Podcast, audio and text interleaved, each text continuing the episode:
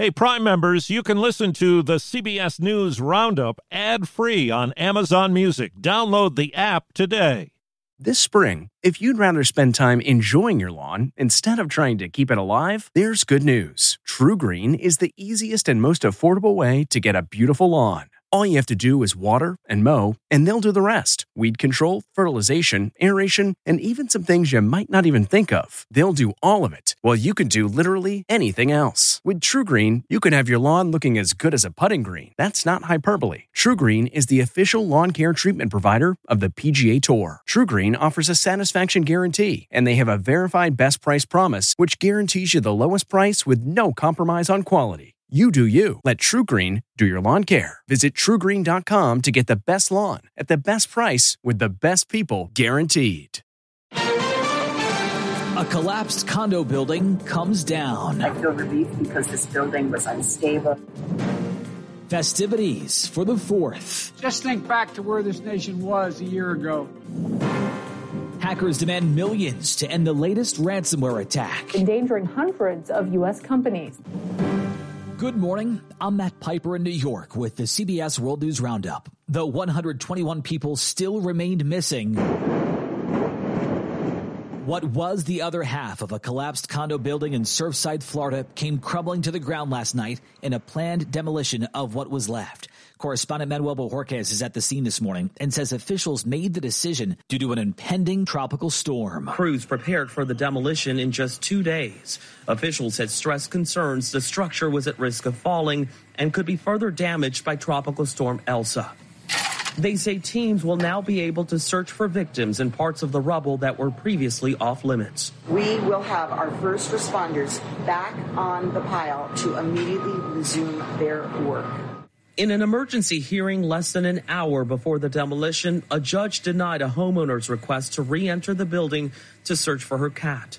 Officials say they used drones and thermal imaging to find life with little success but they acknowledge tearing down the high rise represents another loss for residents. WFOR TV meteorologist Lissette Gonzalez has more on the tropical storm's track. Elsa has slowed down, and this has been a trend that has been taking place throughout the weekend. So now, in terms of any impacts, especially for the Keys where the worst of the weather is expected, anticipating that will likely be late tonight, overnight into tomorrow morning overseas to Japan, where workers are doing all they can looking for about 80 people who are feared dead after a landslide at an eastern coast resort town. More than two days after the mudslide tore a path of destruction through the town of Atami, nearly 1,000 firefighters, members of the self defense forces, and police continue to search for dozens of residents. Housing development is suspected of helping trigger the mudslide. Lucy Kraft, CBS News, Tokyo. As Americans coast to coast looked up last night for 4th of July celebrations, the same can be said for the country as it eases out of the pandemic. WTOP's Valerie Bonk was at the National Mall. Many who spent the day on the National Mall to see the sky light up for DC's fireworks display were excited to gather in crowds again. Barbara Jerka said it's always been a goal of hers, but delayed her plans last year because of the pandemic. It's feeling like it's getting back to normal again. Bryson Gulick and his dad set up 80 chairs hours ahead of time on the National Mall as family and friends visited for the first time from out of state. Some of them, it's their first time in D.C. as well, so it's a great time to be out here. President Biden spoke COVID 19 from the White House before the celebrations. While the virus hasn't been vanquished, we know this it no longer controls our lives, it no longer paralyzes our nation, and it's within our power to make sure it never does again. But the U.S. fell short of his July 4th vaccine goal of 70% of Americans at least partially vaccinated. As of this weekend, the number was about 67%. Dr. Ashish Jha of Brown University on CBS this morning. We still have hundreds of Americans dying every week of this disease.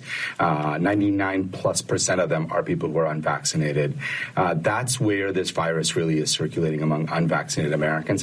Hackers are demanding $70 million to end the biggest ransomware attack on record. CBS's Catherine Herridge says it hit victims of at least 17 countries. Hackers hit IT software company Kaseya Friday. They infected some of its customers that rely on the network management system, including Swedish grocery chain Co-op, which closed most of its 800 stores for a second day Sunday because their cash register software shut down. After recent ransomware breaches at Colonial Pipeline and JBS, a major meat processor, Homeland Security warned that ransomware attacks are likely to increase in the near and long term. In a statement, Kaseya said, customer teams continue to work around the clock to resolve the issue and restore our customers to service. The U.S. military is completing its withdrawal from Afghanistan after 20 years. There is one indisputable victory. Bin Laden was finally killed, his 9 11 henchmen captured, and Al Qaeda did not launch another successful attack on America. But 2,400 dead, 20,000 wounded, and nearly $1 trillion in treasure could not remake Afghanistan in the American image. Was that ever achievable? In retrospect, I don't think so. Afghanistan once again earned its reputation as the graveyard of empires. David Martin, CBS News, The Pentagon. Pope Francis is said to be doing well after a planned intestinal surgery he had done last night. Our Chris Livesay is in Rome, where the pontiff is recouping at a hospital. The Vatican says the surgery was a success and the Pope is now recovering. This is the first time the 84 year old pontiff has been hospitalized since his election in 2013. And he's generally been in good health, although he does suffer from sciatica and had part of a lung removed in his youth. It's bye bye for Bezos. Today is his last day as Amazon CEO. After 27 years in the chair, Jeff Bezos will be handing day to day running of the business he founded to his web services chief, Andy Jassy. The Wall Street Journal reports Bezos has often said executive transitions should be boring to ensure stability, but there's nothing boring about Bezos's immediate plans. He's launching himself into space in a couple of weeks in a capsule built by his rocket company, Blue Origin. Other plans, climate-focused philanthropy and improving conditions at Amazon warehouses. Vicki Barker, CBS News. Los Angeles Angels star Shohei Ohtani is celebrating. Big shift defensively. Let's take a ride with another Shohei Homer. He's become the first all-star selection as both a hitter and a pitcher. This guy is either celebrating or sick today. With 76 Nathan's hot dogs and buns. That from ESPN as Joey Chestnut beat his own record at the annual Nathan's hot dog eating contest at Brooklyn's Coney Island, taking down 76 of them in 10 minutes.